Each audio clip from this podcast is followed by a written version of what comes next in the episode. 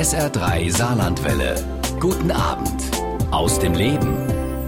Kammerzofen oder Kammerdiener, das gibt's doch gar nicht mehr, wenn viele sagen. Aber die Welt von Downton Abbey, der Fernsehserie, ist näher als wir denken, sagt mein heutiger Gast, der Autor Christoph Bartmann. Er hat den Bestseller geschrieben, Die Rückkehr der Diener, das neue Bürgertum und sein Personal. Und Herr Bartmann ist mir aus Hamburg zugeschaltet, deswegen schönen guten Abend nach Hamburg, Herr Bartmann. Schön, dass Sie mein Gast sind. Guten Abend. Herr Bartmann, die neuen, die Rückkehr der Diener, wo gibt's denn heute noch Diener bei Otto Normalverbraucher? Also bei Otto Normalverbraucher gibt's natürlich überhaupt keine Diener. Der Titel Rückkehr der Diener mhm. ist natürlich eine äh, Provokation. Äh, wenn ich geschrieben hätte, neuere Entwicklungen im Bereich der häuslichen Dienstleistungen hätten alle erstmal so gegähnt. Aber bei Rückkehr der Diener regen sich schon ein paar Leute auf und sagen, das gibt's doch gar nicht und von wem sprichst du und ist das jetzt irgendwie soziologisch korrekt von Dienern zu sprechen und schon ist man mitten in der Diskussion. Ich meine, dass es äh, wenn es schon keine Diener mehr gibt, dann doch eben einen Zuwachs von häuslichen Dienstleisterinnen und Dienstleistern. Und das können Putzfrauen, Babysitter, Kindermädchen, Haushälterinnen äh, sein, aber auch eben Lieferanten und die vielen anderen Einzelmännchen und guten Geister, die uns das Leben erleichtern. Mhm. Und da kommen wir der Sache schon näher. Da wird der ein oder andere sagen, ja Mensch, da habe ich vielleicht auch den einen oder anderen, der mir unter die Arme greift oder in Anführungszeichen, ja Personal. Viele von uns oder einige haben eine Putzfrau oder Leute, die ihnen was bringen oder arbeiten für sie übernehmen. Natürlich. Also ich grundsätzlich unterscheide ich zwischen Leuten, die im Haus arbeiten und den anderen, die etwas ans Haus heran oder an die Haustür heranbringen. Das sind natürlich unterschiedliche Welten, unterschiedliche Berufe und unterschiedlich enge äh, Beschäftigungsverhältnisse. Also die Leute, die wir ins Haus lassen, denen wir die Tür öffnen und denen wir etwas Wertvolles anvertrauen, also unsere Wohnung, vielleicht aber auch unsere Kinder oder unsere kranken alten Eltern oder was immer, die wollen wir doch gerne persönlich kennenlernen, während die vielen Boten, die uns irgendwas äh, an die Tür bringen, die kennen wir in der Regel gar nicht. Mhm. Sie haben lange in den USA gelebt, fünf Jahre oder etwas mehr als fünf mhm. Jahre in New York. Sie sind, haben da gearbeitet als Direktor des Goethe-Instituts und sind damit ja so einer ganz anderen Welt von Personal ja. in Verbindung gekommen. Was haben Sie da erlebt in dem Haus, in dem Sie gelebt haben mit Ihrer Familie? Also in, in New York und wahrscheinlich überhaupt in den USA gibt es unglaublich viele billige Hände, also helfende Hände. Und das sind oft die Hände von äh, Migranten und Migrantinnen, die mehr oder weniger legal in den USA leben. Das sind die viele von denen, denen jetzt Donald Trump äh, ein Ende bereiten möchte, die er nach Hause schicken möchte oder nicht mehr ins Land lassen will. Also überall, wo sie gehen und stehen, das deswegen spricht man ja auch so vom Serviceparadies Amerika. Überall, wo sie gehen und stehen, wird ihnen irgendwie geholfen. Also äh, im Supermarkt, in der Drogerie, äh, im Restaurant. Überall gibt es einen Überfluss an äh, Dienstleistern und im Hause erst recht. Also in so einem typischen New Yorker Apartmenthaus wie in dem, in dem ich dann auch gewohnt habe, da gibt es zunächst mal äh, so einen Bellman oder jemand an der an der Tür, der einem so diese Schwingtür öffnet und der hat auch schon so eine Uniform an und dann gibt es so einen Tisch und an diesem Tisch wird man äh, irgendwie weiter bedient. Äh, da kann man sich die Post abholen oder die Hemden, die irgendwie aus der Reinigung zurückgekommen sind oder Pakete von Amazon oder was auch immer und Sie können jedweden Wunsch dorthin adressieren. Und dann gibt's rund um so ein Haushalt wahnsinnig viele Dienstleistungsangebote, also der Hundehüter oder so, der dann irgendwie mit so einem Hunderudel in den Park geht und Fitnesstrainer und äh, natürlich im näheren Haushaltsbereich Babysitterinnen, Nannies und Haushälterinnen, Putzfrauen und so weiter und so weiter. Und man würde sich wirklich sozusagen völlig unamerikanisch verhalten, wenn man das alles von sich fernhalten wollte. Also man kann sich dagegen fast nicht wehren. Man rutscht da so rein in diese Bequemlichkeitswelt, selbst wenn man sie eigentlich gar nicht haben wollte.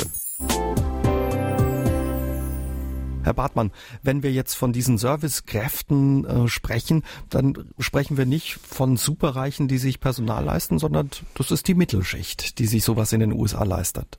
Hm, ja, ja, ich glaube sogar, dass sich die Dienstleister selber solche Dienstleistungen leisten, also sich die Pizza kommen lassen oder äh, dergleichen mehr auf solchen Online-Plattformen irgendwelche Dinge buchen. Also gerade was äh, Lieferungen von Essen angeht oder den Supermarkt, den digitalen Supermarkteinkauf, ist das nahezu klassenlos.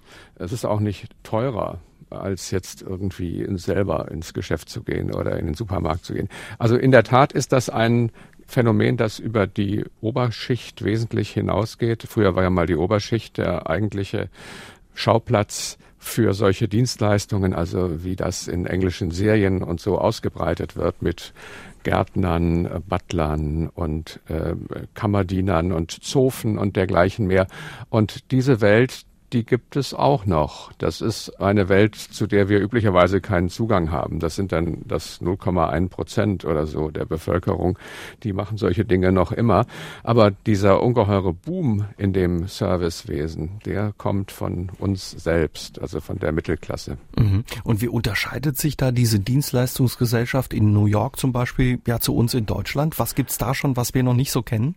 Also ich stelle fest, dass jetzt in den letzten zwei Jahren ganz vieles von dem, was mir in New York auffiel und wovon ich dachte, dass es das in New York, in Deutschland noch nicht gäbe, eben hier auch schon angekommen ist. Das sind diese ganzen neuen Lieferdienste, äh, Foodora, Lieferando, äh, wie sie alle heißen, haben alle so drollige Namen. Und Helpling zum Beispiel. Also was in Deutschland angekommen ist, sind Online-Plattformen, also wo sie über eine App alle möglichen Dienste buchen können. Das mhm. ist das eine ist das Lieferwesen, das andere sind aber einfach häusliche Dienstleistungen, also der schnelle Putz, äh, irgendwelche Handwerkerarbeiten, äh, irgendwelche Betreuungsaufgaben, dass man das nicht mehr selber mühsam über, weiß ich nicht, schwarze Bretter oder Anzeigenblättchen sich erst alles herbei erholen muss, sondern dass man das so völlig bequem in der Anbahnung sich über eine App beziehen kann. Das hat in Amerika früher als in Deutschland angefangen, aber ist hier inzwischen auch schon mhm. angekommen. Also es macht es ganz einfach, ein paar Klicks, mir ja Hilfe ins Haus zu holen oder mir Essen ins Haus zu bestellen und ich spare mir den Einkauf. Ich spare mir den Einkauf und ich spare mir vor allem auch dieses komplizierte Herstellen dieser Dienstleistung. Also ich müsste im anderen Fall äh, nach jemand suchen, der das kann. Ich müsste eine Art Check machen, ob ich diese Person vertrauensvoll finde. Ich müsste über den Modus der Zahlung mit dem eine Vereinbarung herstellen. Und wenn ich aber jetzt über so einen Dienst äh, zum Beispiel einen Hausputz ordere, dann ist das alles schon für mich erledigt. Ich zahle dann zwar etwas mehr, als ich zahlen würde, wenn ich das alles selber machen würde, aber die Bequemlichkeit ist halt auch um ein erhebliches höher. Das heißt also, bequeme Dienste bequem ordern. Und diese Branche, die brummt gerade gewaltig, auch in Deutschland. Mhm. Was für Dienste haben Sie da selbst in den USA in Anspruch genommen? Also ich bin selber auch äh, irgendwie der Neigung zur Bequemlichkeit zum Opfer gefallen, zumindest teilweise. Also Essen im digitale Supermarkt, also sich so die Sachen selber über am, am, Bildschirm in den Warenkorb legen, irgendwie die Gemüse und Fleisch. Und das habe ich natürlich auch gemacht, weil das wahnsinnig bequem war. Außerdem war das auch neu und es ist ein bisschen kindlicher Spaß, den man mhm. dabei empfindet, das selber zu machen. Dann in der Tat äh, Essen buchen, also so sich Essen kommen lassen. Die Amerikaner haben alle äh, tolle Küchen in ihren Wohnungen, kochen darin aber nie. Man fragt sich, warum sie überhaupt diese Küchen haben. Ich glaube, die sind nur zum Angeben da, weil sie sich nämlich immer das Essen ins Haus kommen lassen. Und früher war das mal so über Telefon. Da rief man irgendwie in einer Pizzeria seines Vertrauens an, aber inzwischen geht man über diese großen Plattformen und da kann man ja von Fast Food bis zu äh, Deluxe fünfgängigen Sternemenüs alles, aber auch alles sich kommen lassen. Das habe ich allerdings in diesem hochpreisigen Segment nie gemacht, aber schon mal eine Pizza oder so Thai-Menü oder so. Und dann natürlich schon auch äh, Hausputz, also das, was man dann Housekeeper nennt, also eine Dame, die einmal in der Woche die Wohnung aufgeräumt oder geputzt hat. Das äh, fand ich dann auch völlig normal und irgendwie habe ich mir dann selber auch eingeredet, das Leben ist hart genug und ich habe doch Stress und also tut mir das gut oder uns tut das gut. Und damit hatte ich aber im Laufe der Zeit Probleme, muss ich sagen.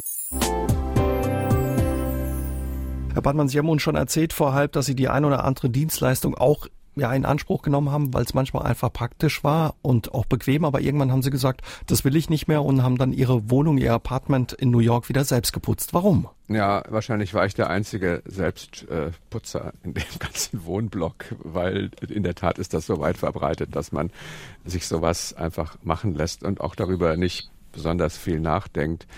Also die, es gab da verschiedene Gründe. Also ein ganz äh, egoistischer oder materieller Grund war der, dass ich fand, dass die Leistung das Geld nicht wirklich wert war.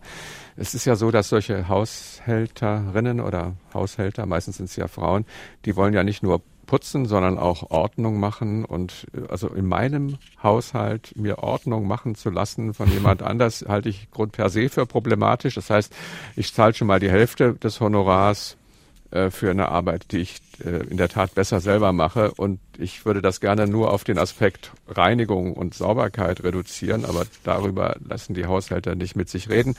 Also fand ich es irgendwie kein gutes Preis-Leistungs-Verhältnis. Der zweite und vielleicht moralisch wichtigere Grund war der, dass ich dann schon fand, dass ich damit so ein Servicewesen mit unterstütze, wo dann irgendwelche ich weiß nicht, äh, jungen Frauen aus Mexiko oder Zentralamerika zwar einigermaßen ökonomisch über die Runden kommen und vielleicht Geld nach Hause schicken, aber dass ich irgendwie damit so ungewollt Teil eines äh, ökonomischen Zusammenhangs wurde, der mir nicht ganz geheuer ist. Und ich fand, ich sah mich da so ein bisschen in der Rolle des fast des Kolonialherrn, also jedenfalls der Herrschaft. Ich bin mit dieser Rolle als Herrschaft nicht so richtig klargekommen. In den USA ist das, glaube ich, teilweise ein bisschen anders. Also die Angestellten leben teilweise noch im Haushalt. Bei Ihnen war das jetzt, glaube ich, nicht ja, so. Nein, nein.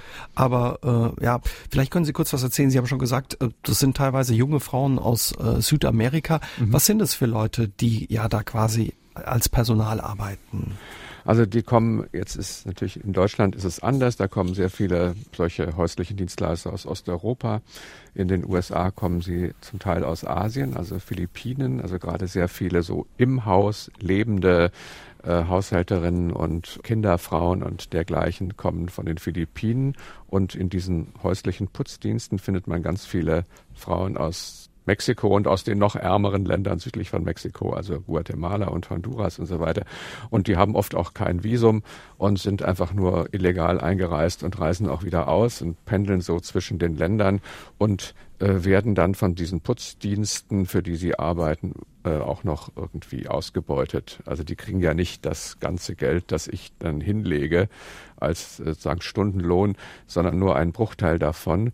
Und die sind halt sehr anspruchslos und sehr fleißig und haben keinerlei Ansprüche, weil sie auch keinen rechtlichen Status haben. Die wollen einfach sozusagen unter dem Radar so durchfliegen und von niemandem wahrgenommen werden und möglichst viel Geld nach Hause schicken ich weiß, dass man darauf auch antworten kann, auf diese ganze Misere, damit, dass es doch eigentlich noch gut ist, wenn diese Frauen von Leuten wie uns dann wenigstens in Lohn und Brot gehalten werden. Also man trägt zu der Misere mehr bei, wenn man, wenn sie dann auch noch die Beschäftigung verlieren. Aber das leuchtet mir nicht so ganz ein. Mhm. Da passt auch ganz gut dazu, was uns Peter Kallenborn aus Überherrn ins äh, Studio gemäht hat. Der sagt auch, was ist denn so schlimm dran, wenn ich mir ja Hilfe ins Haus hole, zum Beispiel durch eine Putzhilfe? Naja, so jeder Einzelfall ist anders. Daran ist nicht per se irgendetwas schlimm. Also ich respektiere äh, natürlich, dass man sich im Haus äh, Hilfe besorgt. Ich finde es aber problematisch, wenn wir in, äh, sagen, als Mittelschicht, so doppelbelastete, äh, gestresste Mittelschicht grundsätzlich uns auf den Standpunkt stellen, dass wir uns für häusliche Arbeiten zu schade sind und an, an der Front Entlastung verschaffen mit der Begründung, wir hätten ja keine Zeit oder unser Leben wäre irgendwie anstrengend genug. Ich finde, das bedarf noch einer genaueren Überprüfung. Herr Bartmann, Sie haben schon gesagt, irgendwann haben Sie für sich entschieden, Sie wollen nicht mehr, dass jemand bei Ihnen aufräumt oder putzt. Erzählen Sie uns ein bisschen von den Leuten, die ja uns den Haushalt sauber halten, uns unterstützen, das Essen und die Haustür bringen. Wer ist das in Deutschland? Wer macht das hier für uns? Also das sind ganz verschiedene Berufe mit ganz verschiedenen Qualifikationen und äh, auch einer unterschiedlichen Professionalität. Also wenn wir jetzt an Putzfrauen oder dann sagen wir schon Putzfrauen und damit ist auch gemeint, dass es sich ganz selten um männliche Reinigungskräfte handelt. Ne? Äh, diese Putzfrauen, die irgendwie oft, wie man ja weiß, äh, schwarz beschäftigt werden und die vielfach aus Polen und anderen Ländern Osteuropas kommen. Man weiß nicht, wie lange noch, ne? also wie lange dieser Zufluss von günstiger Arbeitskraft aus Osteuropa noch anhält. Vielleicht hat er auch mal irgendwann ein Ende. Das ist ein völlig anderer Beruf als zum Beispiel Kindermädchen oder Kinderfrau, wie wir ja in der Regel sagen, weil Kindermädchen klingt so ein bisschen abfällig. Und zum Beispiel Au pair, das war auch in New York eine völlig andere Gruppe von häuslichen Dienstleisterinnen als zum Beispiel diese Haushälterin. Au pair, das ist so eine Konstruktion, wo man für ein Jahr ins Ausland geht und die Fremdsprache lernt und äh, sagen in diesem Handel, den man da eingeht, dann eben sich um die Familie und die Kinder kümmert und dafür auch eine kleine Bezahlung bekommt. Also das ist vom Sozialprestige eigentlich was völlig anderes. Im Alltag vermischen sich natürlich diese Dinge oft. Also es gibt natürlich auch den Typus, der Reinigungskraft, die sich nebenbei auch vielleicht ein bisschen um die Kinder kümmert, während sie bügelt, darauf achtet, dass die Kinder irgendwie keinen Blödsinn machen und so. Also wir vermischen natürlich diese Funktion so ein bisschen.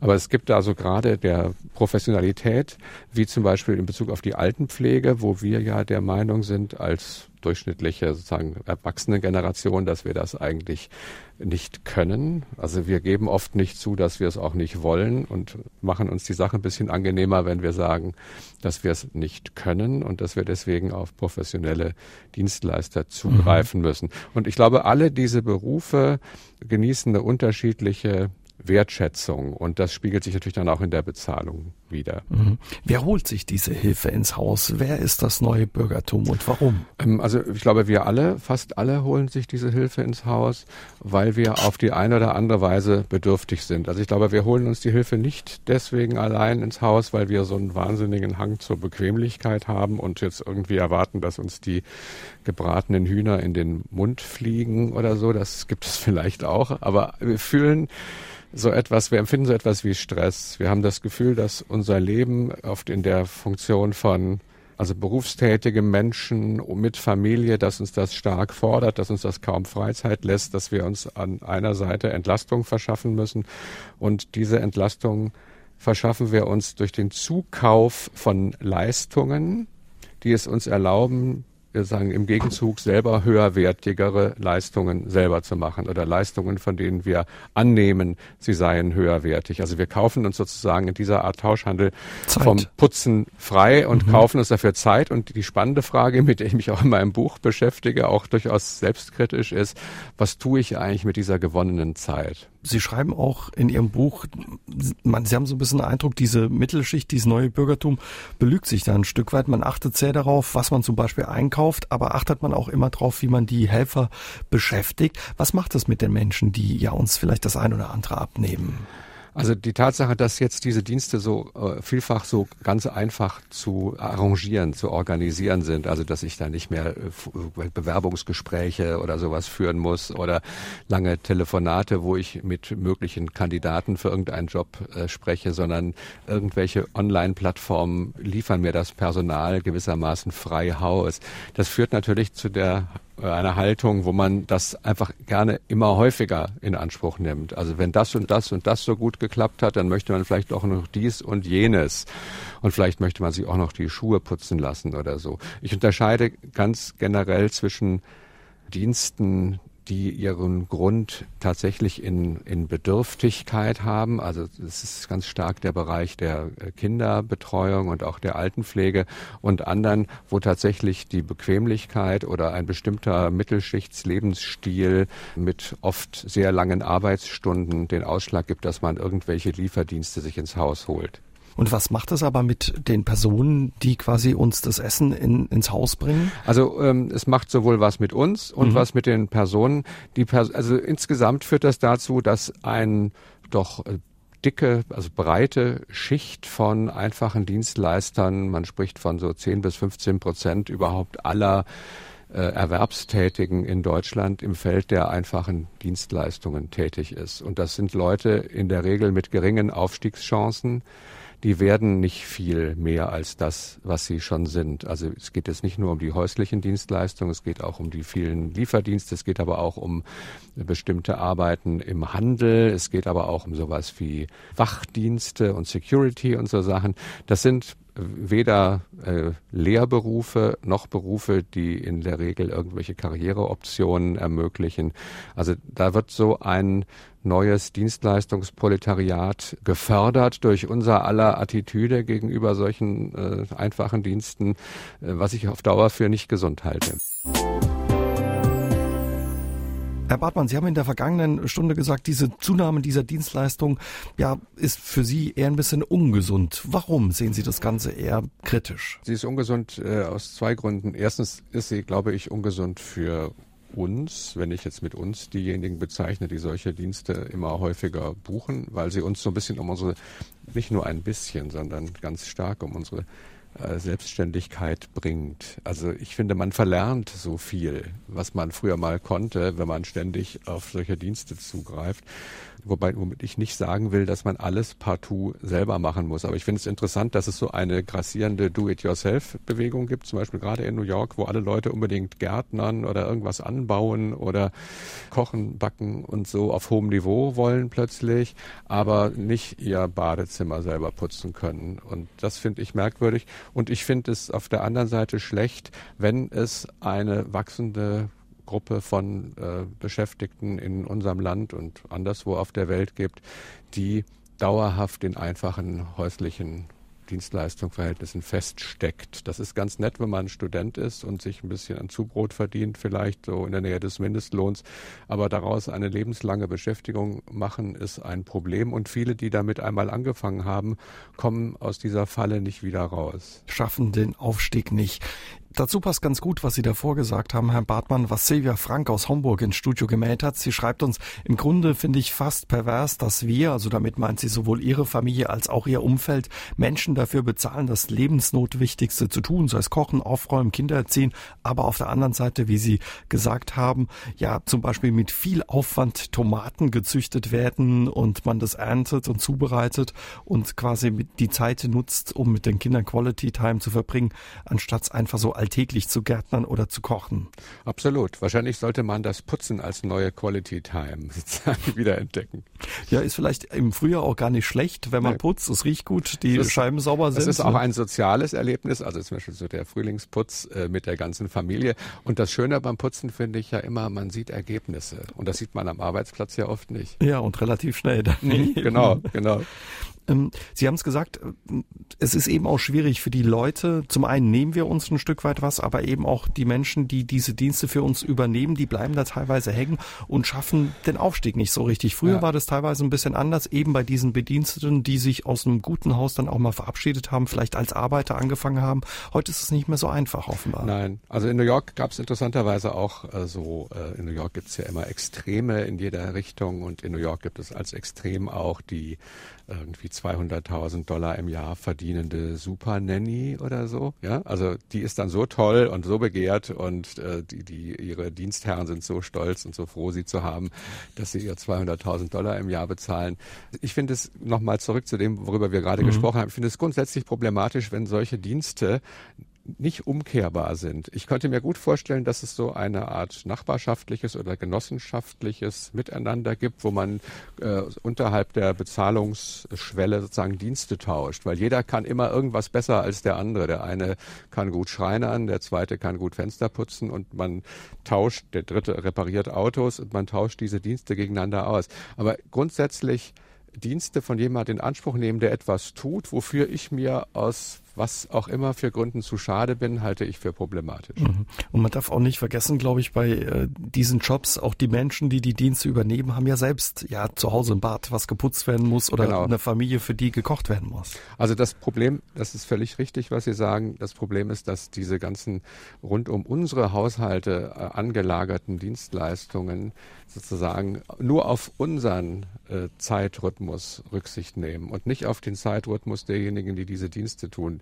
Diese Menschen, die diese Dienste für uns verrichten, zu Zeiten, die für uns bequem und angemessen sind, müssen ihrerseits sich um Familien kümmern und können das nicht zu diesen besten Tageszeiten. Und von daher sind, glaube ich, die, die Probleme, die um solche Beschäftigungen herumliegen und die wir in der Regel gar nicht sehen, gravierend. Und mein Buch ist ja auch ein Appell, sich ein bisschen mehr Gedanken um die Lebensverhältnisse derjenigen zu machen, die uns das Leben erleichtern. Mhm. Und die putzen, Sie haben es gesagt, dann meistens bei uns, wenn wir nicht da sind, weil wir sie auch nicht unbedingt treffen wollen, weil das auch teilweise auch ein schlechtes Gewissen mitspielt. Ne? Ja, und jeder kennt ja auch so dieses Gefühl, ist die Putzfrau noch in der Wohnung oder ist sie schon weg und irgendwie wäre mir jetzt lieber, sie wäre schon weg und ich sehe nur das Ergebnis. Also das hat wirklich ein bisschen was mit den Heizelmännchen von Köln zu tun, die nur so lang gearbeitet haben, wie man sie nicht sah. Ne? Uns hat Klaus Utzig in Studio gemäht aus Neunkirchen mit einer Frage an Sie, Herr Bartmann. Ist der Begriff Diener nicht dehnbar? Sagt er und schwer zu definieren. Bin ich nicht als Buchhalter im Minijob genauso ein Diener wie die Putzfrau im Betrieb oder im Privathaushalt? Funktionieren beide nicht nach den Vorstellungen des Arbeitsgebers? Sind sie doch jederzeit austauschbar? Ich verstehe das gut, die Frage. Ich glaube, fast alle können auf die eine oder andere Weise von sich sagen, sie seien Diener. Ich, der Papst ist wahrscheinlich der höchste Diener der Christenheit und früher haben auch Könige und Kaiser mit Stolz von sich gesagt, dass sie die ersten Diener ihres Staates seien. Und wahrscheinlich ist ein Seelsorger heutzutage auch ein Dienstleister oder ich habe mal Militärdienst geleistet und wahrscheinlich war ich da sozusagen Militärdienstleister. Also das ist ein etwas äh, flüssiger Begriff, aber wenn wir heute von Dienstleistung sprechen, meinen wir ja immer diesen sogenannten tertiären Sektor, also das, was so nach dem Zweiten Weltkrieg äh, erst wirklich aufgekommen ist, also die nicht mehr schmutzigen Berufe, also sowohl sagen auf dem Acker oder in der Fabrik, sondern mit weißem Kragen irgendwo im Büro. Und das, wovon ich spreche, diese Diener, das ist sozusagen der, der untere Rand und auch nicht mehr so sehr weißer Kragen dieses neuen Dienstleistungssektors. Sie nennen Ihr Buch ja auch ähm, die Rückkehr der Diener. Das beinhaltet, Sie waren eine Zeit lang weg. Ja, die Diener waren fast schon ausgestorben in den 70er Jahren. Es gibt also einen großen Prozess sozusagen, des, wo die Diener verschwinden aus dem allgemeinen Bewusstsein, man sie, auch wenn man sie zählt, sie deutlich feststellt, dass es deutlich weniger geworden sind. Und zwar etwa vom Zweiten Weltkrieg bis in die Mitte der 70er Jahre hinein werden es einfach immer weniger. Und seitdem werden es wieder mehr und in den letzten 15 Jahren werden es auch deutlich mehr. Warum waren die mal weg und warum nimmt es wieder zu? Es hat immer damit zu tun, wie groß sagen, die, wie man auf Englisch sagen würde, die Workforce, also sagen die zur Verfügung stehende Arbeitskraft ist, also mal zahlenmäßig. Also wie viele Leute sind bereit, diesen Job zu machen? Und wie man aus englischen Butler-Serien weiß, wollten die Diener und Dienerinnen in den englischen Herrenhäusern beispielsweise alle raus. Die wollten alle was Besseres. Die wollten sich emanzipieren, die wollten eigene Familien haben, die wollten vielleicht Lehrerin werden oder auch Fabrikarbeiter oder ins Büro. Jedenfalls gibt es eine große Tendenz raus aus solchen häuslichen Dienstleistungsverhältnissen. Und durch die Kriege ist die Zahl derjenigen, die solche Jobs entweder machen können oder auch derjenigen, die solche Jobs bezahlen können, also in Anspruch nehmen können, natürlich deutlich geringer geworden. Also die Gesellschaft als Ganze wird gleicher. Und wenn solche Tendenzen sich ereignen, wie dass die Gesellschaft gleicher wird und weniger Dienstleister zur Verfügung stehen, dann macht sich die Haushaltgeräteindustrie immer besonders viele Gedanken, wie sie der modernen Hausfrau, die so seit den 20er Jahren sozusagen allein im Hause regiert, wie sie der die Arbeit erleichtern kann durch Staubsauger, Waschmaschinen, Elektroherde, Bügeleisen und dergleichen mehr. Also es hat so ein Vorgang stattgefunden, durch den die moderne Frau und um die geht es in erster Linie, weil die immer das Gros der Hausarbeit zu verrichten hat, wie man der die Arbeit erleichtern kann. Und erst in den 60er Jahren in Deutschland später als anderswo beginnt die Phase, in der Frauen zunehmend berufstätig, also doppelt belastet werden. Und mit dieser Doppelbelastung der Frauen und das immer vor dem Hintergrund der Tatsache, dass Männer im Haushalt in der Regel nicht so viel machen. Vor diesem Hintergrund gewinnt diese Dienerfrage natürlich neue Brisanz. Auf einmal werden wieder Dienstleistungen im Hause stärker benötigt und dann gibt es natürlich Migration, also erst die Gastarbeiter, dann die nach 1989 durch die Freizügigkeit innerhalb der EU, so langsam natürlich auch die Dienstleisterinnen und Dienstleister aus Osteuropa und überhaupt aus der globalisierten Welt, die jetzt alle nach Deutschland und irgendwohin sonst kommen. Und diese Arbeitskraft steht wieder relativ günstig und grenzenlos zur Verfügung und wird benötigt. Herr Bartmann, Putzfrauen, Pizzaboden, Pflegehelfer, Sie alle verschaffen einigen aus der Mittelschicht Zeit, Beruf und Familie besser zu vereinbaren, aber oft haben viele ja, Bediente, sage ich mal, ein schlechtes Gewissen, schreiben Sie in Ihrem Buch. Warum fühlen sich viele schlecht, wenn sie Hilfe in Anspruch nehmen? Sie fühlen sich schlecht. Ich finde vor allem, wenn es darum geht, Dienstleistung im Haus in Anspruch zu nehmen. Ich glaube nicht, dass ich mich vergleichbar schlecht fühle, wenn ich mir ein Päckchen von irgendeinem Online-Lieferdienst äh, kommen lasse. Das hat sicher auch damit zu tun, dass ich die dahinterliegende menschliche Arbeit einfach gar nicht sehe.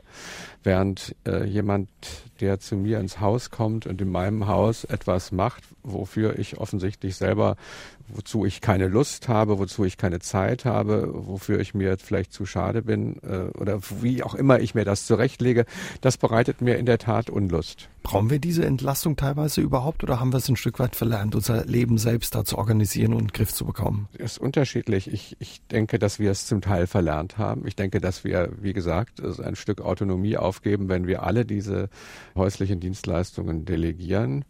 Ich glaube auf der anderen Seite, dass wir alle in irgendeiner Delegationsfrage stehen und nicht auf die Idee kommen, dass wir rundherum alles selber machen können.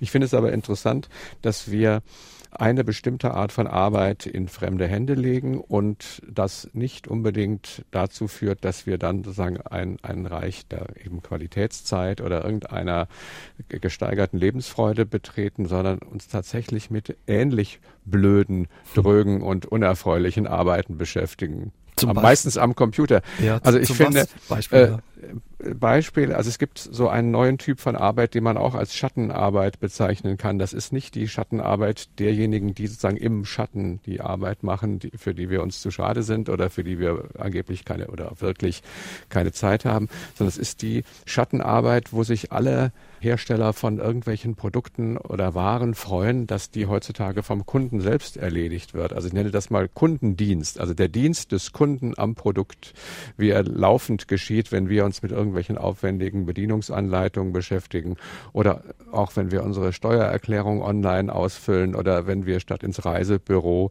zu gehen uns äh, irgendwie äh, über eine Dienst, äh, über eine Urlaubsreise Gedanken machen und Flüge buchen, vor dem Buchen der Flüge natürlich vielleicht auch ein Wochenende lang online Preise vergleichen mhm. und dergleichen. Also in der Zeit, in der ich solche Schattenarbeit verrichte, habe ich meine Wohnung dreimal geputzt und überdies dann noch kann ich mir auf irgendeiner Gesundheits-App äh, dann noch sozusagen die Kalorien berechnen lassen, positiv. Mhm. Also wir machen mit der Zeit, die wir gewonnen haben, Dinge, die uns früher Menschen abgenommen haben. Teilweise. Also ich, ja, ich glaube schon, aber ähm, auf der anderen Seite gibt es natürlich auch so etwas wie, also es gibt gefühlten Stress und es gibt auch realen und objektiven mhm. Stress und es gibt Leute, die sind sicher einfach äh, doppelt und äh, oder überbelastet und äh, müssen sich nach irgendeiner Seite hin natürlich Entlastung verschaffen.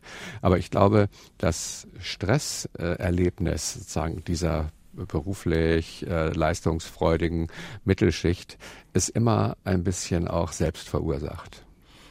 Sie haben gesagt, zum Beispiel, wir bestellen ganz, ja, selbstverständlich Bücher, irgendwelche Dinge im Internet und sehen gar nicht, ja, was das bedeutet für den Menschen, der uns das bringt, was für ein Job dahinter steht. Macht es das auch so ein bisschen gefährlich, dass man das Gespür für diese Dienstleistung verliert und nicht ja. sagt, ich gehe selbst zum Buchhändler oder ja, Buchladen? Unbedingt. Ja. Also ich meine, das sieht man ja auch sozusagen an der Verödung äh, von Innenstädten oder Einkaufsstraßen, dass das irgendwie nicht gut ist. Ich finde es so interessant, dass gerade junge Leute zum Beispiel heutzutage so wahnsinnig gerne mit Uber Uber, also diesem Taxidienst, fahren mhm. und nicht mehr das herkömmliche Taxi in Anspruch nehmen. Wie funktioniert das? Vielleicht können Sie kurz erklären für alle, die es äh, nicht kennen. Ja, Sie brauchen dann auch die Uber-App und mit der Uber-App können Sie also ein Fahrzeug in Ihrer Nähe orten und die Taxikosten oder die Kosten dieser, dieses Transports werden halt gleich von der Kreditkarte abgezogen. Also es kommt nicht zu einer Übergabe von Bargeld und so. Und äh, damit ist offensichtlich eine Erleichterung verbunden, die weit über das hinausgeht, was es heißt, wenn ich äh, eine irgendwie einfach zu merkende sechsstellige Telefonnummer wähle und mir irgendein herkömmliches Taxi kommen lasse. Also Uber ist natürlich stark ein Phänomen der großen Städte und funktioniert schon in Kleinstädten weniger und auf dem Land äh, noch weniger, wo ja auch das Taxi oft nicht nicht funktioniert. Aber Uber ist mir jetzt für mich auch nur so ein Beispiel für so eine Überisierung von allen möglichen Dienstleistungen. Also ich möchte im Grunde ganz viel auf eine ähnliche Weise völlig ohne Umstände in meine Nähe bekommen. Also Dienstleistungen, für die ich mich überhaupt nicht mehr anstrengen muss. Also für die ich natürlich zahle, aber für deren Herstellung ich selber auch keinerlei Aufwand betrieben habe. Mhm. Und das finde ich irgendwie eine fatale Entwicklung. Also ich glaube, das fördert dann so eine gewisse Trägheit, wenn man sich so gar keine Gedanken mehr darüber macht, was dahinter an realen Arbeitsabläufen steckt und was das dann auch diese Verfügbarkeit und diese so On-Demand-Bereitschaft, äh, sozusagen äh, diesen Dienst auch auf der Stelle sozusagen zur Verfügung zu stellen, was das für die dienstleistende Seite eigentlich bedeutet. Für die ist es wahrscheinlich ein Stück weit Sicherheit, die sie aufgeben, wenn man eben On-Demand auf Abruf äh, bereitstellen muss. Also das ist interessant, weil auch ähm, äh, wissenschaftliche Untersuchungen zeigen, dass äh, gerade jüngere Arbeitnehmerinnen und Arbeitnehmer damit oft recht zufrieden sind, weil sie sagen, es ist eigentlich viel praktischer. Also ich bin sozusagen, ich stehe bereit, aber ich kann auch noch mein normales Leben leben. Aber wenn dieser Job sozusagen reinkommt, dann mache ich diesen Job und dann mache ich wieder was anderes. Also das kann jetzt sich um Taxidienste handeln oder um Zustelldienste für, für äh, Essen oder Lebensmittel oder neuerdings ja auch einfach für die Tüte Kartoffelchips, für den Fernsehabend sozusagen. Das kann man sich ja auch alles über die App holen.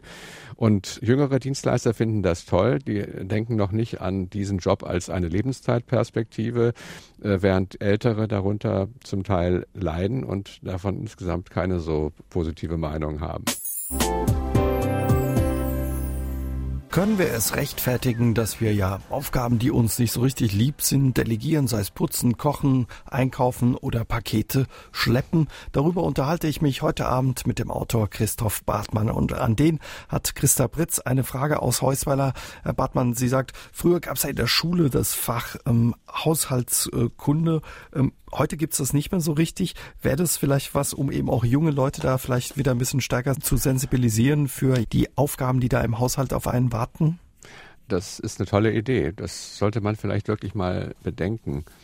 Tatsache ist, dass junge Leute vieles von dem, was ihre Eltern oder Großeltern noch konnten, nicht mehr können. Das gilt also für Jungs und für Mädchen gleichermaßen ganz unterschiedliche Kulturtechniken, die so etwas in Vergessenheit geraten sind. Dafür können natürlich die Jungen dann wieder ganz andere Dinge, die aber, glaube ich, nicht unbedingt zur Hauswirtschaftskunde gehören.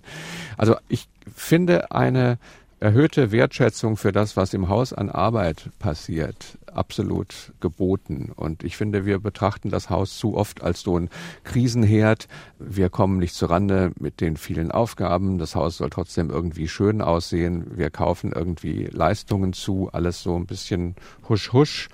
Und früher war das Haus mal der Mittelpunkt des Lebens. Und seitdem so die Arbeit und der Arbeitsplatz äh, da, alles andere sozusagen aufgefressen hat, liegt das Haus eigentlich so ein bisschen brach. Oder es, es wird zwar weiterhin irgendwie schön dekoriert, aber es lebt nicht mehr.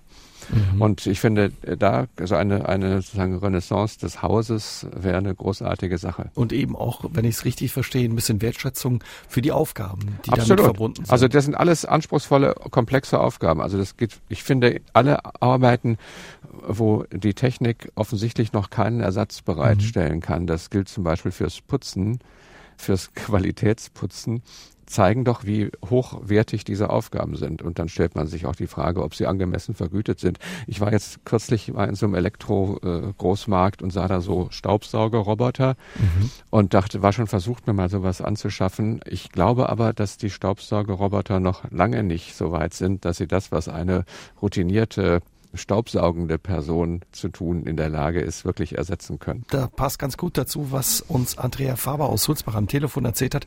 Sie äh, kann körperlich nicht mehr so gut und hat eine Putzfrau, die einfach ja tiefgründiger oder sauberer putzen kann als nur oberflächlich, wie ihr es noch gelingt. Und Herr Appel aus Nalbach schreibt auch, er ist alleinstehend und braucht einfach Hilfe mittlerweile mhm. für gewisse Dinge. Das ist dann aber auch okay. Ich bin ja überhaupt nicht der äh, Richter, der darüber entscheidet, was okay ist und was nicht okay ist. Also wenn ich, ich spreche jetzt nur von mir, wenn ich äh, manche Dienste in Anspruch nehme, wo ich das Gefühl habe, es tut dir eigentlich besser, wenn du es selber machst, du sparst auch noch Geld oder du kannst mit dem Geld vielleicht was anderes anfangen, dann steht das für mich auf einem anderen Blatt, als wenn jemand vielleicht schon irgendwie etwas etwas beeinträchtigt ist und nicht mehr die volle körperliche Beweglichkeit oder so hat und dann auf äh, fremde Hilfe angewiesen ist. Also ich würde mich nicht erdreisten, mhm. über andere Leute Bedürfnisse äh, ein Urteil zu treffen. Gerd Meyer hat uns aus Lamborn ins Studio gemeldet. Wir hatten es ja vorhin auch über die Bezahlung und er spricht aus eigener Erfahrung, die Putzfrau kriegt 11 Euro die Stunde mhm. zuzüglich Sozialversicherung und einen Minijob, aber er hat die Erfahrung gemacht, ja, dass viele Bewerberinnen, die kommen, gar nicht unbedingt angemeldet werden wollen, sondern es schwarz machen ja. wollen. Ja, das ist so, das hört man immer wieder, dass das äh, gar nicht im Sinne der Dienstleisterin selber ist, wenn man ihnen ein regelrechtes Beschäftigungsverhältnis anbietet. Das hat natürlich was äh, damit zu tun, dass viele auch gar nicht äh, ihren Lebensmittelpunkt in Deutschland haben, sondern irgendwie dauerhaft hin und her sich bewegen zwischen zwei Ländern, beispielsweise zwischen Deutschland und Polen. Und die wollen sowieso nicht in die deutsche Rentenkasse und haben vielleicht zu Hause irgendwie ein Häuschen oder bauen eins und sehen da ihre Zukunft. Also die sind an dieser Art von Schatten Wirtschaft durchaus selber interessiert. Oft, ja. Es gibt auch sicher auch Gegenbeispiele. Es gibt aber trotz alledem auch Aufgaben, wir haben jetzt heute Abend viel drüber geredet, über Aufgaben, die man gerne abgibt, aber es gibt auch Aufgaben, die die Mittelschicht oder Leute auch nicht abgeben wollen. Zum Beispiel das Schulbrot für die Kinder selbst machen, das ist sowas. Ja. Oder die also gute Abendgeschichte oder gute Nachtgeschichte vorlesen. Ja? Das wäre ein bisschen herzlos oder so erleben wir das oder empfinden wir es, wenn man solche Dienste, äh, das sind ja auch Dienste. Also wenn wir von Diensten sprechen, meinen wir ja auch immer sowas wie Liebesdienste. Also oder sich kümmern, Zuwendung, Sorge, alles das sind Aspekte von Dienstleistung. Also wir, es gibt ja auch unbezahlte, sagen innerfamiliäre äh, Dienstleistungen. Und die gibt man ungern aus der Hand. Da haben Sie völlig recht. Also zum Beispiel, es gibt so dieses Klischee vom äh, erfolgreichen, ähm, weiß ich nicht, geschäftsreisenden Vater, der dann abends noch ans Bett eilt und den Kindern wenigstens noch eine gute Nachtgeschichte vorliest und die Arbeit vorher hat sich ja jemand anders gemacht, aber das lässt er sich nicht nehmen. Das würde, nenne ich identitär. Also solche Aufgaben, die man ungern delegiert. Es ist auch so, dass man manchmal gerne kocht. Also ich glaube nicht unbedingt so dieses Alltagskochen und jeden Tag und so. Da ist man ganz froh, wenn das äh, irgendwelche Lieferdienste einem zumindest in Teilen abnehmen. Äh, oder Fast Food oder so, aber ab und zu mal ein richtig tolles Essen selber kochen und hinstellen, das und damit Freunden imponieren, wobei ich nicht sagen will, dass das Imponieren dabei die Hauptsache ist, aber auch vielleicht ein bisschen beeindrucken mit seinen Kochkünsten. Das ist zum Beispiel häusliche Arbeit, die man ungern delegiert. Mhm. Da legt man sich dann ins Zeug und zaubert da auch was. Ne? Also zaubern ist das richtige Wort, wenn man das ist nichts, was man im Alltag unbedingt, also auf dem Platz jeden Tag wiederholt, sondern wo man tatsächlich irgendwie mit magischen Kräften arbeitet. Am Wochenende ab und zu. Herr Bartmann, ein großes Thema in Ihrem Buch ist auch die Hilfe, die man sich dazu holt, wenn es um die Pflege geht. Sie haben lange als Direktor des Goethe-Instituts in New York gearbeitet. Seit ähm, November arbeiten Sie als Leiter des Goethe-Instituts in Warschau. Da kommen viele Menschen her, die unsere Angehörigen pflegen. Was bedeutet das für diese Menschen oder wie sieht deren Alltag aus, wenn sie hierher kommen, um unsere Angehörigen ja zu unterstützen oder zu pflegen? Äh, tatsächlich kommen viele äh, Altenpflegerinnen und interessanterweise auch Altenpfleger, also das sind nicht nur Frauen, aus Polen nach Deutschland und überhaupt nach Westeuropa. Man weiß ja, dass allein im Vereinigten Königreich etwa eine Million äh, Polen sind, die jetzt auch nach dem Brexit sich fragen, ob sie da bleiben können oder wieder äh, nach Polen zurückkehren sollen. Und das ist natürlich nicht alles Leute, die im einfachen äh, Dienstleistungssektor arbeiten, aber doch oft auch also Handwerker beispielsweise, die aus ähnlichen Gründen das Land verlassen haben, nämlich weil es in Polen äh, nicht genug qualifizierte Beschäftigung gibt und die deutschen Gehälter doch etwa äh, dreimal so hoch sind im Durchschnitt wie die polnischen, ist es attraktiv, beispielsweise ein Modell äh, zu praktizieren, das so aussieht, dass man sechs Monate in Deutschland in einem Pflegejob ist und da ganz ordentlich verdient und da dann auch Tag und Nacht arbeitet in der Betreuung einer alten Person in Haus, also in der Wohnung. Und dann äh, ist man sechs Monate zu Hause und kümmert sich da mit der, um die eigene Familie und hat da sein Privatleben oder seine sozialen äh, Kontakte. Und das machen eben sehr viele Leute, die fahren dann irgendwie 20 oder 25 Stunden mit dem Bus aus dem Osten Polens irgendwie nach Frankfurt, München oder nach Saarbrücken und haben da irgendwie ihre Patientin oder ihren Patienten oder ihren Pflegefall, wenn man so will. Und das sind natürlich völlig neue Beschäftigungsmodelle, bei denen sich die Frage stellt, wie lange die noch bestehen werden. Polen ist auch ein Land, was wächst, die Wirtschaft wächst da. Was passiert, ja, wenn die nicht mehr kommen? Also die Wirtschaft in Polen äh, wächst, aber die Bevölkerung schrumpft leicht im Moment. Äh, das liegt auch daran, dass Polen fast keine Zuwanderung hat. Also wir erinnern uns, dass vor wenigen Jahren ja es auch immer hieß, dass in Deutschland die Bevölkerung schrumpft und nun äh, haben wir völlig neue Zahlen, die für die nächsten Jahre einen Anstieg der Bevölkerung vorhersagen. Es hat natürlich was zu tun mit der Welle von äh, Migration in den letzten Jahren. Es ist so, dass Deutschland sich ein Stück sagen ähm, verjüngt oder auch den äh, sagen die den Arbeitskräftemangel stillt auf Kosten anderer Länder. Also beispielsweise Krankenschwestern aus Portugal oder früher gab es immer die Krankenschwestern aus den Philippinen oder aus Korea. Also speziell auch aus Südeuropa, wo es auch Bevölkerungsrückgang gibt. Das heißt, unser Bevölkerungswachstum und unsere die Tatsache, dass äh, wir genug Pflegekräfte haben in Deutschland, hat unmittelbar damit zu tun, dass in anderen Ländern Bevölkerungen schrumpfen. Aber Sie haben es gesagt, die Bevölkerung in Polen wird älter. Das kann auch bedeuten, dass der ein oder andere Pfleger irgendwann sagt, okay, ich muss jetzt zu Hause mich um die eigene Familie kümmern. Also, also die, diese Generation, die jetzt in diesen Pflegeberufen steckt, also sozusagen Mittelalter, äh, Menschen finden nicht unbedingt Nachfolger. Also es ist nicht zu erwarten, dass die Kinder dieser heutigen Kranken- oder alten Pflegerinnen und Altenpfleger selber wieder in solche Pflegeberufe gehen werden. Es wäre auch für die polnische Gesellschaft eine schlechte Bilanz, wenn es sonst keine anderen beruflichen Optionen gäbe, als das zu tun. Es ist ja auch Ausdruck einer gewissen Not. Also es gibt noch drastischere Fälle. Man kennt das von den Erntehelfern oder zum Beispiel äh, Spargel in Deutschland ohne rumänische Wanderarbeiter schlechterdings nicht vorstellbar. Und so ähnlich ist es auch mit den äh, polnischen und ukrainischen Altenpflegerinnen und Altenpflegern. Mhm. Aber wenn jetzt die Polen nicht mehr kommen, um die Pflege zu übernehmen oder dann jetzt die Rumänen, um zu, die Landwirte zu unterstützen beim Spargelstechen oder beim Erdbeerpflücken, verschiebt sich das dann einfach oder sind wir irgendwann gezwungen, wieder das selbst zu übernehmen? Was denken es, also es gibt drei Möglichkeiten. Entweder machen wir es selber, das ist unwahrscheinlich, oder wir finden neue Geberländer, also Länder mit einem positiven Bevölkerungssaldo, die uns Arbeitskräfte schicken. Oder drittens und letztens, wir setzen vermehrt auf Technologie, also auf Maschinen. Und da gibt es ja in anderen Teilen der Welt im Bereich der Pflegeberufe durchaus Beispiele, wo viel stärker mit Technologie gearbeitet wird als bei uns. Zum Beispiel? Was in ist? Ostasien, also in Japan und in Korea, also alles, was man so hört und liest über den Einsatz von äh, Robotern in der Pflege, stammt in der Regel aus Japan.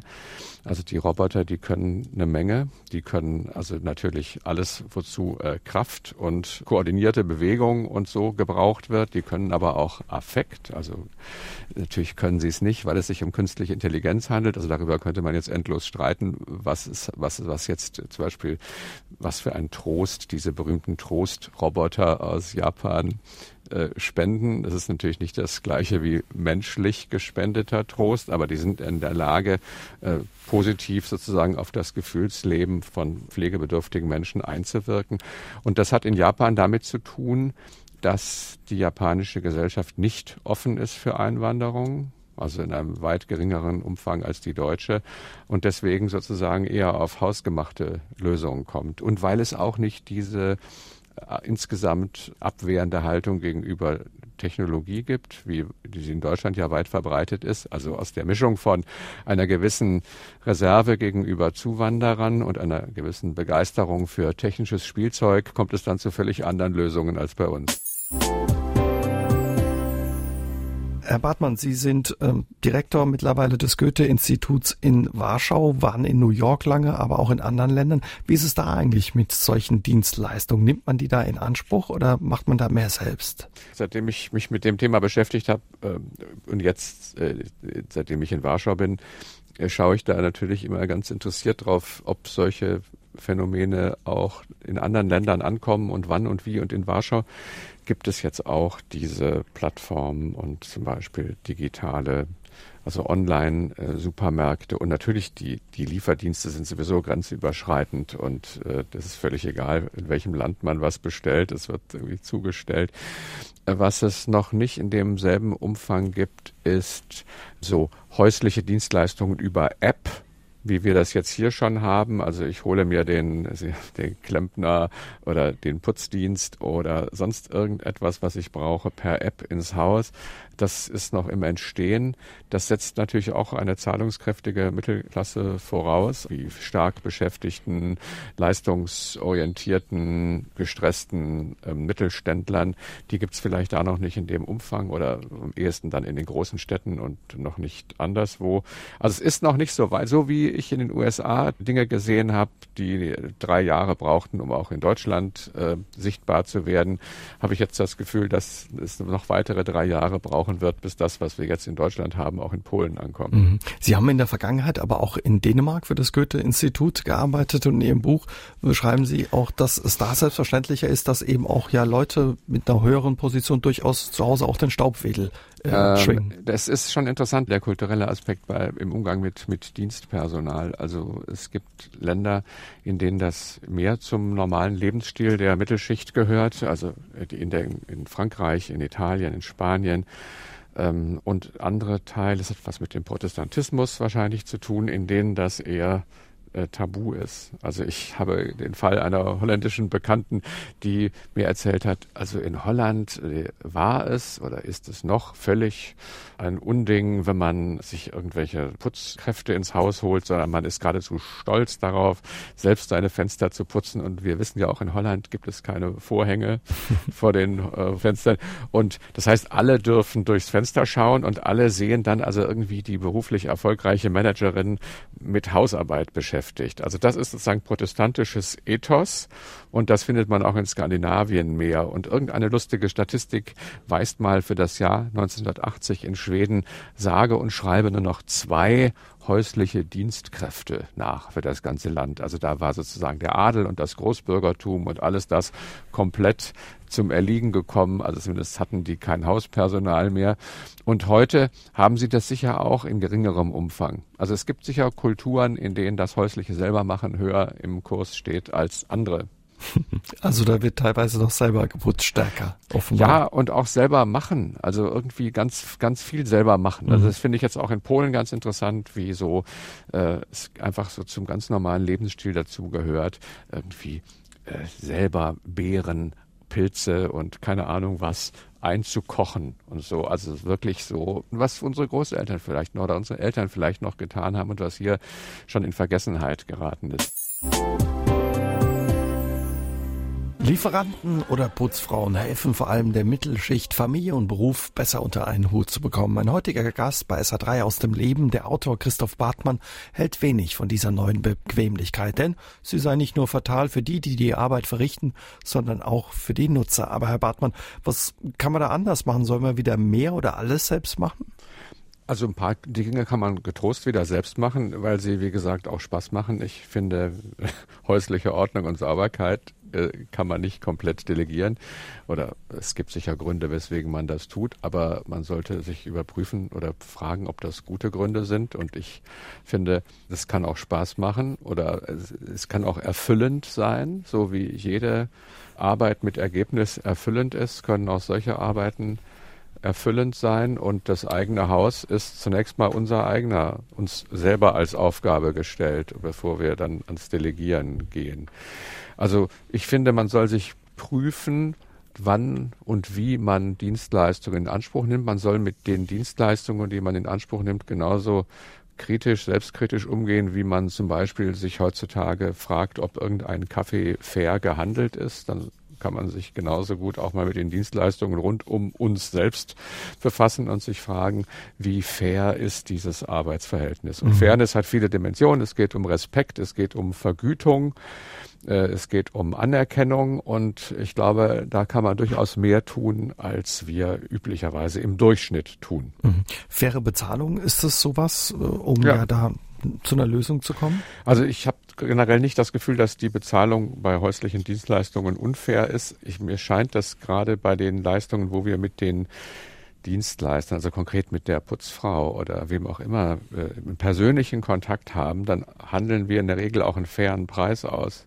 Die Putzfrau wäre wahrscheinlich auch gar nicht bereit, zu einem anderen Preis äh, zu arbeiten als zu einem Marktpreis. Also die macht das ja nicht aus Nächstenliebe für uns. Also üblicherweise einigt man sich da oberhalb des äh, Mindestlohns. Äh, mhm. Vorhin war, hat ein Hörer gesagt, 11 Euro. Ich glaube, ja, so in der Gegend bewegt sich das.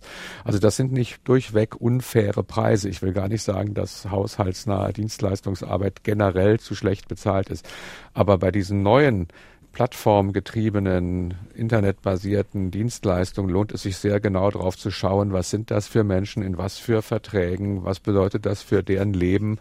Also gerade da, wo ich an der Herstellung dieser Dienstleistung überhaupt nicht mehr selber beteiligt bin, das heißt mir den Dienstleister nicht selber ausgesucht, nicht über den Tarif mit ihm gesprochen habe und überhaupt keinerlei persönliches äh, Verhältnis aufgebaut habe, ist es besonders interessant, sich zu fragen, was sind das eigentlich für Verträge, in denen die arbeiten und was für eine Art Leben ermöglicht es denen. Mhm. Also da ein bisschen sensibler sein, weil häufig geht mehr von dem Geld, was man eben ausgibt für eine Dienstleistung, dann an den Betreiber der Plattform als an die Person, ja. die die Dienstleistung erbringt. Also ein bisschen sensibler sein, nicht gleich dem sozusagen dem äh, Reflex äh, über die die App oder so anzuklicken oder äh, anzuwischen nachgeben und das eine oder andere vielleicht auch einfach mal bleiben lassen.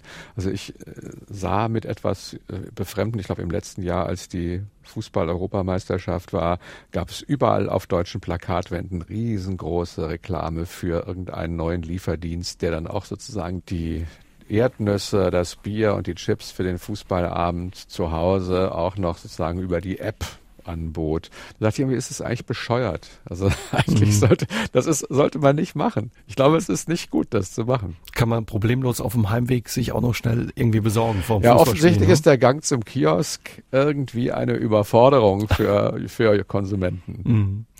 Wie ist es denn mit Trinkgeld? Spielt es da auch eine Rolle? Sollte man da großzügig sein oder? Also ich bin jetzt ein bisschen USA verdorben, wo das mit dem Trinkgeld ja so eine wahnsinnig große Rolle spielt, aus dem einfachen Grund, weil die meisten Dienstleistungen unterhalb des Mindestlohns bezahlt werden und dann eigentlich die Dienstleister erst durch mein Trinkgeld in die Nähe des Mindestlohns kommen. Also Beispiel der Kellner oder die Kellnerin im Restaurant kriegt nur fünf Dollar die Stunde und deswegen muss man die tippen, wie man sagt, also Trinkgeld geben, damit die überhaupt einigermaßen ordentliches, äh, ordentlichen Lohn bekommt. So ist das in Deutschland nicht. Also Trinkgeld spielt nicht so eine Rolle. Trinkgeld ist natürlich immer so eine subjektive Angelegenheit. Besser sind natürlich äh, Tarife, verlässliche, wo man dann auch weiß, dass, dass man das tatsächlich zu erwarten hat und das irgendwie Gegenstand eines Vertrags oder einer sonstigen Vereinbarung ist.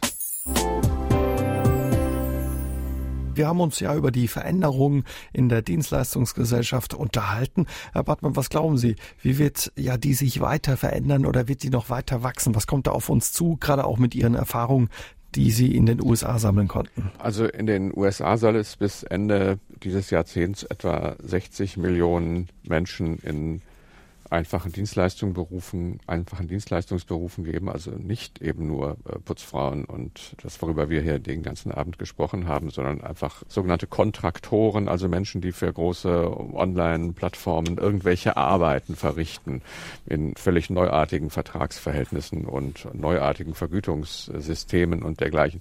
Und das ist schon ein Risiko. Man muss sich, muss abwarten, wie da schnell das in Deutschland ankommt und wie groß das Phänomen hier wird aber das ist ein paralleler Arbeitsmarkt, für den vieles von dem nicht gilt, was wir üblicherweise vom Arbeitsmarkt sagen oder was wir von Arbeitsplätzen erwarten. Also äh, ein Phänomen oder eine, eine Erwartung, die wir mit Arbeit verbinden, ist ja doch irgendwie die Möglichkeit von Karriere und von Aufstieg und von dergleichen und äh, einer Leistung, die sich irgendwie lohnt und äh, anderen Versprechen. Und das ist in diesen neuartigen äh, Jobs, die ja tatsächlich eher Jobs sind als Berufe, äh, zunehmend schwierig. Und man spricht jetzt ja so viel von den Abgehängten und macht sich Sorge um die Abgehängten, auch um die politischen also Optionen und Vorlieben äh, von Menschen, die vielleicht unzufrieden sind mit ihrer Berufstätigkeit oder überhaupt mit der Rolle, die sie in der Gesellschaft spielen oder von dem, was die Gesellschaft für sie tut. Und äh, man kann sich vorstellen, dass in, äh, wenn das so eine große Bevölkerungsgruppe gibt, dass da irgendwie auch ein ziemlicher Herd für Unzufriedenheit ist. Mhm. Wir haben schon drüber gesprochen, was wir tun können, eben da genauer hinzugucken, auch gerade bei so Plattformen, wo man ganz nebenbei mal klickt im Internet, eine Bestellung macht, sich ein Essen nach Hause liefern lässt. Aber wie ist es mit der Politik oder den Gesetzen? Was müsste sich da gegebenenfalls mhm. ändern? Also die Politik hinkt natürlich hinterher. Das wäre auch komisch, wenn die Politik jetzt schon alles das begriffen hätte, was da auf sie zukommt oder schon die Weichen gestellt hätte dafür. Man stellt fest, dass jetzt die Gewerkschaften, also der DGB in Deutschland, äh, angefangen hat, sich für das Phänomen oder den Bereich der einfachen Dienstleistungsarbeit zu beschäftigen und sich auch zu fragen, wie man mehr Leute in Tarife bekommen kann, natürlich auch mehr Leute in, in Gewerkschaften und dergleichen, damit tatsächlich sowas wie eine Begleitung dieser Arbeitsverhältnisse durch gewerkschaftliche Arbeit stattfindet. Das ist aber schwierig, weil sich die meisten Menschen in solchen Dienstleistungsverhältnissen gar nicht für Gewerkschaft und dergleichen interessieren und überhaupt nicht irgendwie äh, Teil so eines äh, Tarifvertragszusammenhangs werden wollen. Also es ist viel Überzeugungsarbeit nötig. Es ist nicht so, dass diese einfachen Dienstleister von sich aus dazu neigen, sich bemerkbar zu machen. Die streiken nicht, die gehen nicht auf die Straße und demonstrieren nicht und so. Also man, die, die werden auf Nachfrage, werden viele sagen, es ist doch eigentlich ganz prima, es geht uns gut. Aber die brauchen viel mehr Aufmerksamkeit und viel mehr Zuwendung von Seiten der Politik. Und ich glaube, dass wir als Konsumenten da unseren Beitrag leisten können, indem wir einfach selber auch genauer auf solche Dienstleistungsverhältnisse schauen. Wo wir eben eine Leistung in Anspruch nehmen. Sie haben ja ganz zu Anfang gesagt, Sie haben äh, ja selbst auch Dinge wieder selbst übernommen, die Putzfrauen damals quasi gekündigt, in Anführungszeichen. Und die Erfahrungen sind offenbar nicht die schlechtesten, die Sie mit sich selbst gemacht äh, haben und diesen Dingen. Nein, überhaupt nicht. Also das war eine ganz gute Erfahrung und ich bin seitdem einfach etwas sensibler und kritischer, wenn es um solche äh, Dienstleistungen geht und schaue sie mir gerne etwas genauer an. Herr Bartmann, vielen Dank für Ihre Zeit. Das war sehr Danke spannend auch. heute Abend. Ich sage nochmal zum Schluss, Ihr Buch Die Rückkehr der Diener, das neue Bürgertum und sein Personal bei Hansa erschienen. Lohnt sich reinzugucken. Ein spannendes Buch. Dankeschön, einen schönen Abend und frohe Ostern für Sie, Herr Bartmann. Ebenfalls, vielen Dank. Kommende Woche werfen wir einen Blick auf Frankreich vor der Wahl und dann habe ich gleich drei Gäste. Zum einen meldet sich AD-Korrespondentin Kerstin Gallmeier aus Paris. Außerdem spreche ich mit dem Kabarettisten Alphonse über die Unterschiede zwischen Deutschen und Franzosen und die AD-Journalistin Efi Seibert ist dabei. Mit ihr unterhalte ich mich darüber, warum so viele von uns Frankreich lieben. Ich würde mich freuen, wenn Sie dann auch wieder dabei wären. Wünsche Ihnen aber schon mal schöne Ostern. Passen Sie gut auf sich auf. Gute Nacht und tschüss, sagt Ihr Uwe Jäger. SR3 aus dem Leben. Immer dienstags im Radio, danach als Podcast auf sr3.de.